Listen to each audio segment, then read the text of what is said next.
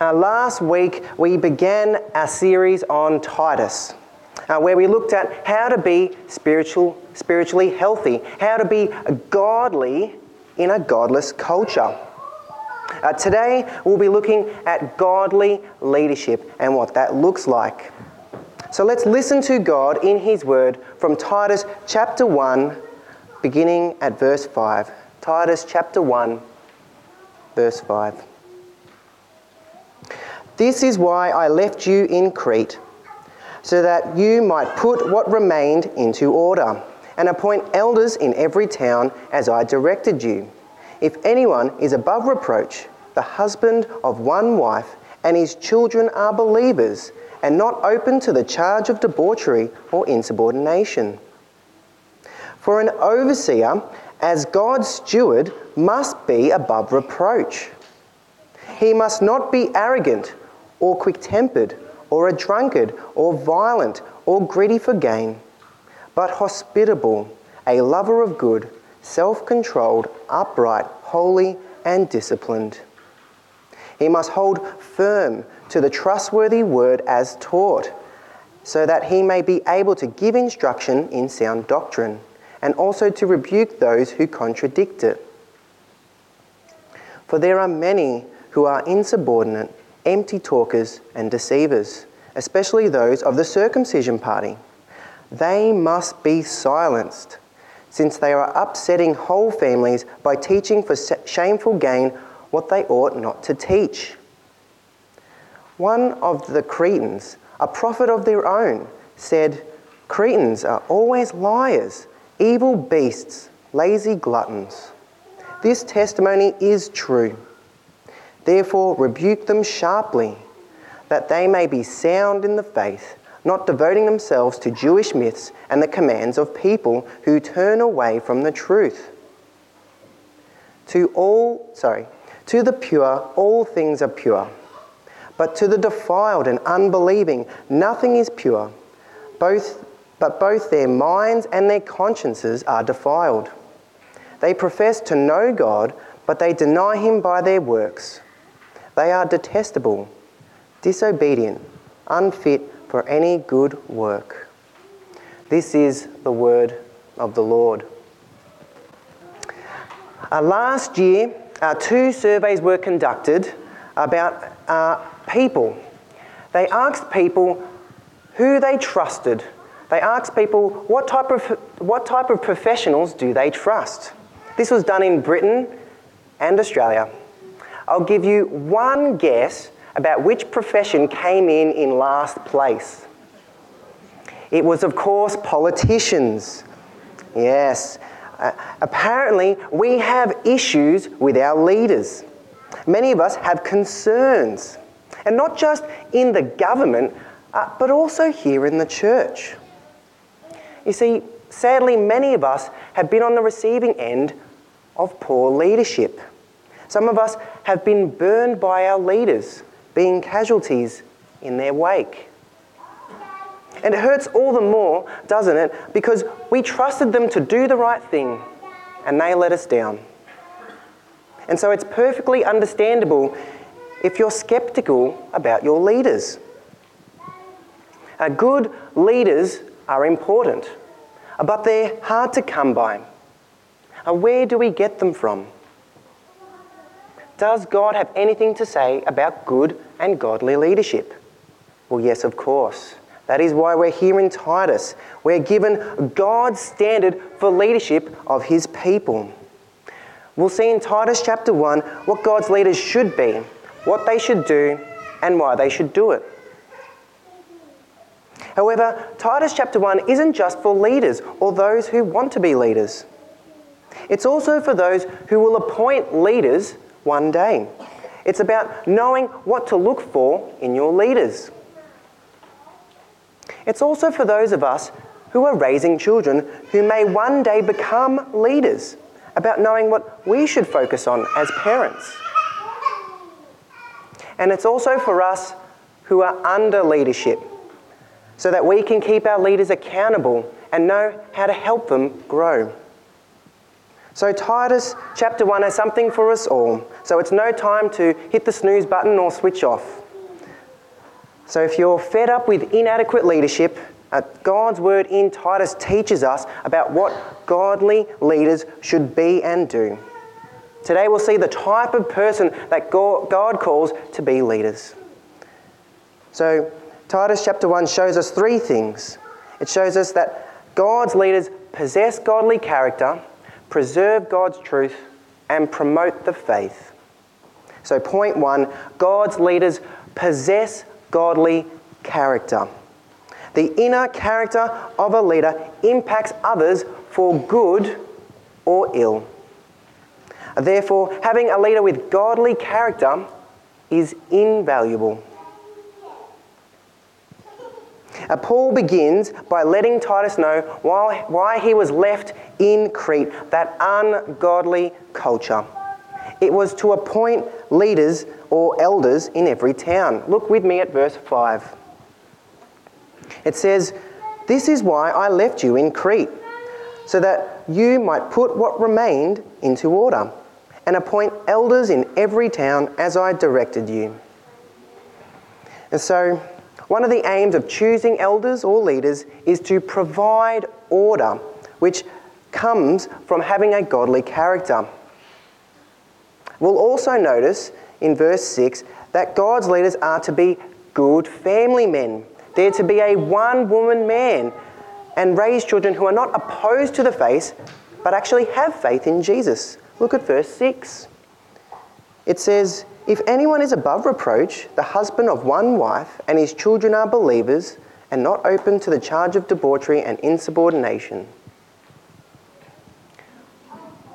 Well, we could spend a lot of time debating whether a father with unbelieving children is fit for leadership. Uh, but let's leave that debate for another time. Uh, maybe you can come and chat with me afterwards, or Jared. Better handball it to Jared there. it's a tricky one. Um, but let's focus on what the passage is concerned about. Uh, God's word is concerned about how men lead their families. And God's word is also concerned about the character of his leaders. And we see this by this impressive list in verses 7 and 8. Uh, God's leaders or overseers are called his stewards. That is, they look after God's things, his household, his family. And this, of course, implies that God is in charge, not his uh, leaders. And so we're accountable to God about how we look after His family. Godly leaders are accountable to God and they must get their directions from God in His Word. This is the starting point of all good believers. Leaders, uh, sorry, all good leaders, leaders who are um, leaders who consider themselves God's servants, as Paul does. Look at verse 1. Are leaders who are so grateful to God for saving them that they want to serve Him and his people. A godly character in leaders begins in the heart that has been captured by the grace of God. Only then will they rely on God to strengthen them and help them produce uh, these godly qualities in verses 7 and 8. So let's look at verse 7 and 8. The first quality listed there is being above reproach. Now, that is, they are publicly and privately living God's way not living in unrepentant sin. And as we go through this list, it's, it's helpful if we not just look at what leaders shouldn't be, but what they should be as well. So, for example, in verse 7, rather than being arrogant, God, God's leaders are to be humble. Rather than quick tempered, they're to be patient. Rather than being a drunk, they're to be free from addictive substances, particularly those that impair our judgment. Rather than being violent, they're to be gentle. Rather than greedy, they're to be generous. And then in verse 8, God's leaders are to be hospitable rather than closed off. They're to be a lover of good things rather than loving evil things. They're to be self controlled rather than out of control. They're to be upright rather than unjust. They're to be holy, not worldly. They're to be disciplined, not impulsive. Do you feel overwhelmed? No, it's just me then. Well, I certainly do. Now, don't put your hand up, but on your best day, could you say that you possess these godly qualities? I can't. It's not a chance. Not, not, not half. But do you know who does possess all these qualities? It is, of course, Jesus, the God man. He perfectly exemplifies each of these qualities.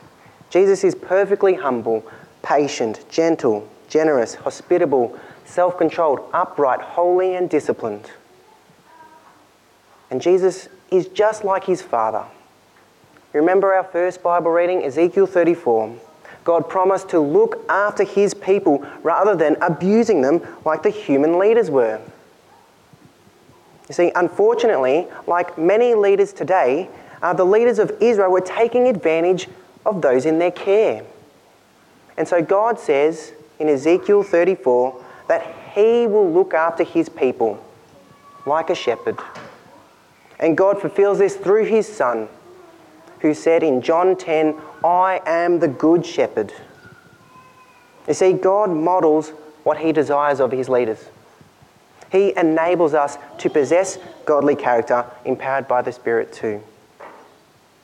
So you see, God isn't asking us to do something He's not willing to do Himself. He isn't, God never says, do as I say, not as I do. And you know, God knows that we will never live up to this list in this life perfectly, will we? This is the high bar for God's leaders.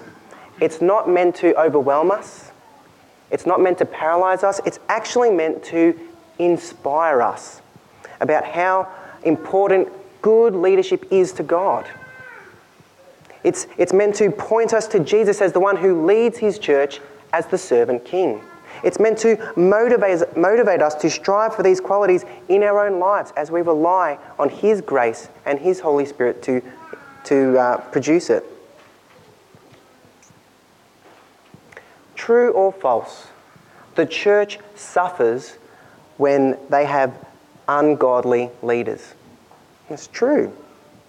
So, if that's the case, uh, shouldn't we be praying for God to raise up leaders who possess godly character? Uh, why not use verses 7 and 8 to pray for your leaders and elders that they would grow in these areas too? What about us as a church? Hmm? Uh, do we value character over charisma and gifts? Uh, would you accept a leader who's gifted in preaching, say, but isn't a people person, just doesn't have that character quality? Or how about you? Uh, looking at verses 7 and 8, can you say that by God's grace you're growing in these areas? Can I point to you as someone who I can say they are possessing these godly qualities by God's grace? If I can't, why might that be?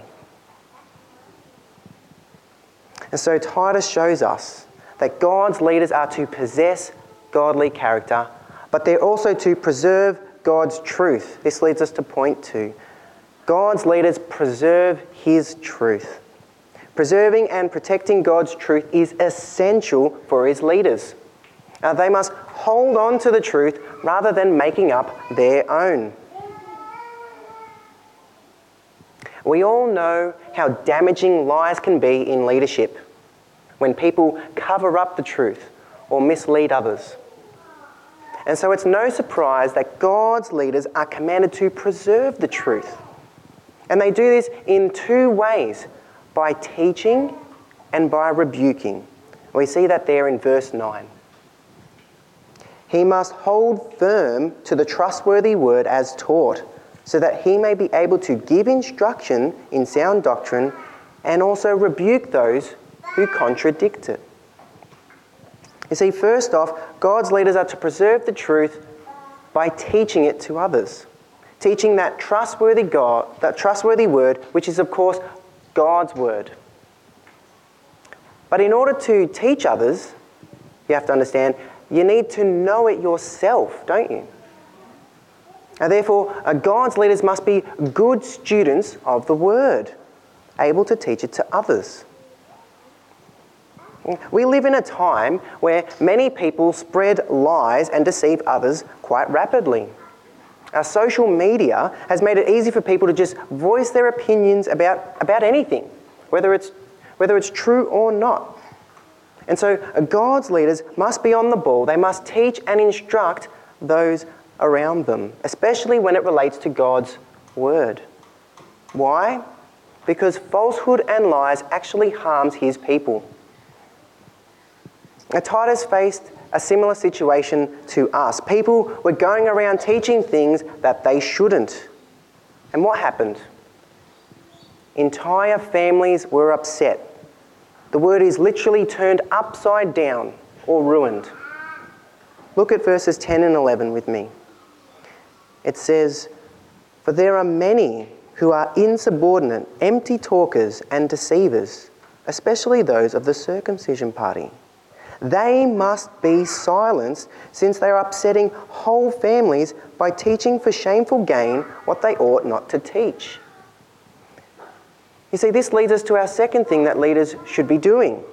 They should be rebuking those who contradict God's word. It's like uh, gangrene, you know, that horrible, horrible disease where a part of the body begins to decay and rot. It can be fatal if untreated.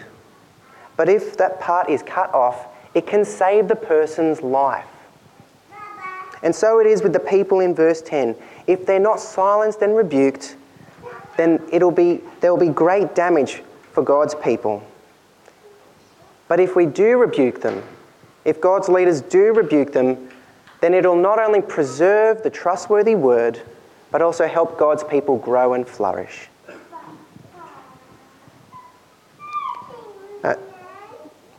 Today,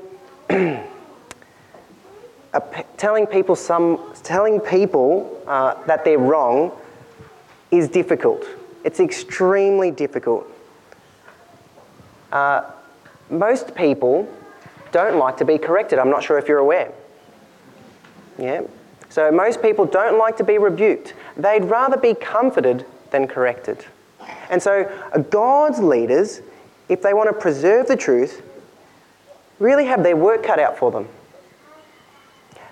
But again, God isn't asking us to do something He hasn't done Himself. And look throughout the whole Bible, God calls sin sin. And in the words of Jesus, Jesus says words like, Unless you repent, you will perish. You see, therefore, God's leaders should aim to preserve the truth by rebuking others when they contradict it. God's leaders are to be hands on, not hands off when it comes to preserving the truth. Because if they just let it slide, it communicates the, the subtle message that God's truth isn't worth preserving as much as it is about keeping the peace. It sends that subtle message that preserving the truth by rebuking others isn't as important as making someone feel good or happy or comfortable. Therefore, we need to allow our leaders to rebuke us when we go astray. Yes, it'll be painful at first, but ultimately it'll be for our benefit and strengthen us in God's truth. We need to be people who welcome that hard word, making it easy for our leaders to obey. Verse 9. Look again at the task of God's leaders in verse 9. He must hold firmly to the trustworthy word as taught so that he may be able to give instruction in sound doctrine and also to rebuke those who contradict it. So, if you're a leader or hope to be a leader one day, how are you going at teaching people? How are you going at using your gifts to preserve the truth? There are many ways to do this, as I'm sure you know. Like, for instance, you could uh, join a Bible study or lead a Bible study. You could help at Sunday school. Um, you could teach your children at home. Or you could even give preaching a go. Have a chat with Jared uh, if you feel like you could serve God's people by teaching them. But here's the harder application for you leaders out there. How are you going at rebuking God's people when they go astray? Are you willing to rebuke someone to preserve the truth rather than keep the peace? No doubt it'll be difficult, but not rebuking will be even more devastating in the long run. And those of us who are under leadership, uh, are you open to being rebuked when you stray from God's word? Or would you prefer that your leaders would just, you know, mind their own business? So we've seen that God's leaders are to possess godly character and preserve the truth, but they're also to promote the faith. So, point three God's leaders promote the faith. The goal of God's leaders is to strengthen the faith of believers. Uh, one, one of the main purposes of God's leaders is to encourage sound faith in others. Uh, we see this there in verses 13 and 14. It says, This testimony is true. Therefore, rebuke them sharply, that they may be sound in the faith, not devoting themselves to Jewish myths and the commands of people who turn away from the truth. You see, the purpose of the teaching and the purpose of the rebuking is not to have it your way, it's actually to promote the faith. Literally, the word is have a healthy faith in Jesus, free from being led astray by myths or false teachers. That's what God's leaders should be aiming for. Believers to be growing in their faith. You know, and then Paul says this confusing statement in verse 15 and 16. He says, To the pure, all things are pure, but to the defiled and unbelieving, nothing is pure. Both their minds and their consciences are defiled. They profess to know God, but they deny Him by their works. They are detestable, disobedient, unfit for any good work. Well, what does this mean? Why does Paul say this here? Well, this is in fact a summary of what Paul has been saying thus far in the letter. You see, apparently, people are getting upset about what others are saying about how to be pure, how to be a Christian. For example, in verse 10, people are elevating the importance of circumcision. In verse 11, people were teaching uh, things for financial gain, just seeing God's people as little dollar signs. And in verse 14, People were preoccupied with Jewish myths and listening to people who'd already turned away from the truth rather than growing in their faith. So, in short, some people were going around convincing the church that by doing certain religious things, they could be clean with God, they could be pure before God.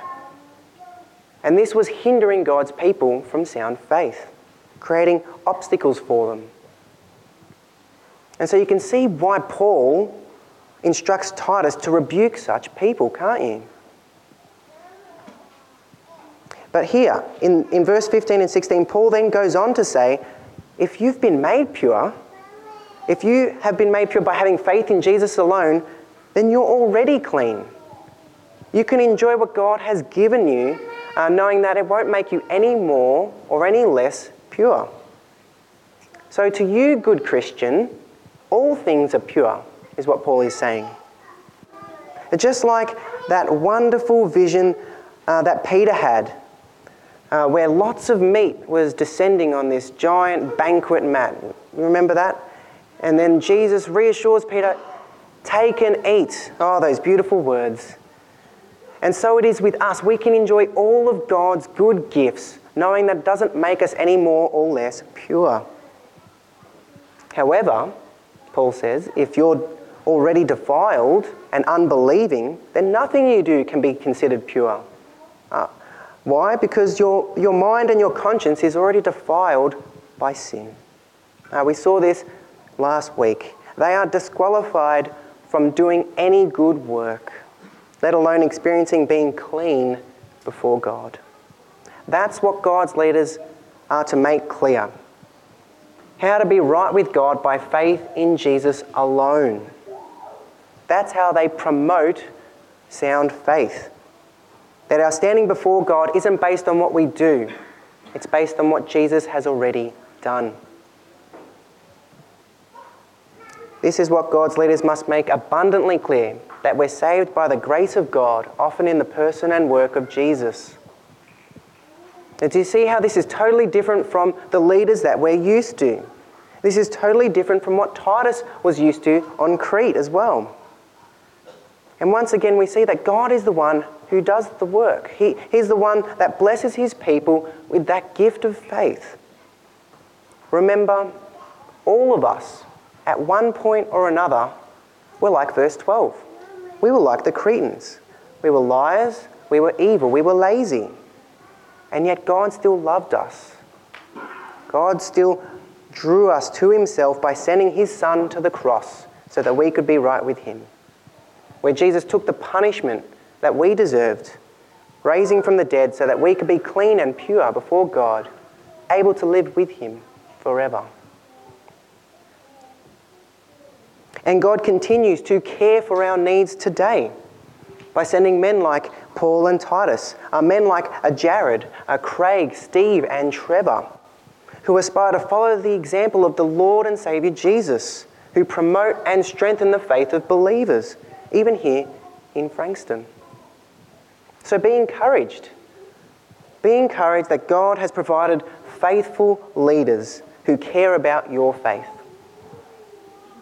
But also pray that God would uh, raise up more leaders who will promote the faith, like verse 13 says. So we've seen today God's standard for his leaders. They are to possess godly character, uh, preserve his truth, and promote the faith. There is truly no joy quite like serving uh, God, serving as his steward, because he is so loving and patient and gracious to us. He welcomes us into his home. He teaches us his truth and he strengthens our faith. But what about you? What about you this morning?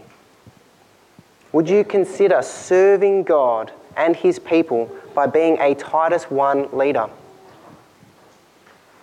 A leader who possesses godly character, preserves God's truth, and promotes the faith. If so, maybe have a chat with Jared or one of the elders about it. Or do you know someone who fits this criteria, who is growing and striving in godly character? Could you tap them on the shoulder and maybe have a conversation with them in the coming weeks? Wouldn't it be great if we had too many godly leaders? Not just in our church, but in our workplaces and in our homes. One day, we won't need any more leaders because we'll have God We'll be with him where there is no more lies, no more evil, no more sin. All believers can look forward to that day when we'll be with our good shepherd, our perfect king, our servant king, our humble Saviour, our good teacher, the Lord Jesus himself. So let's ask God to give us wisdom in how to apply this passage and respond in faithful obedience. Now let's pray.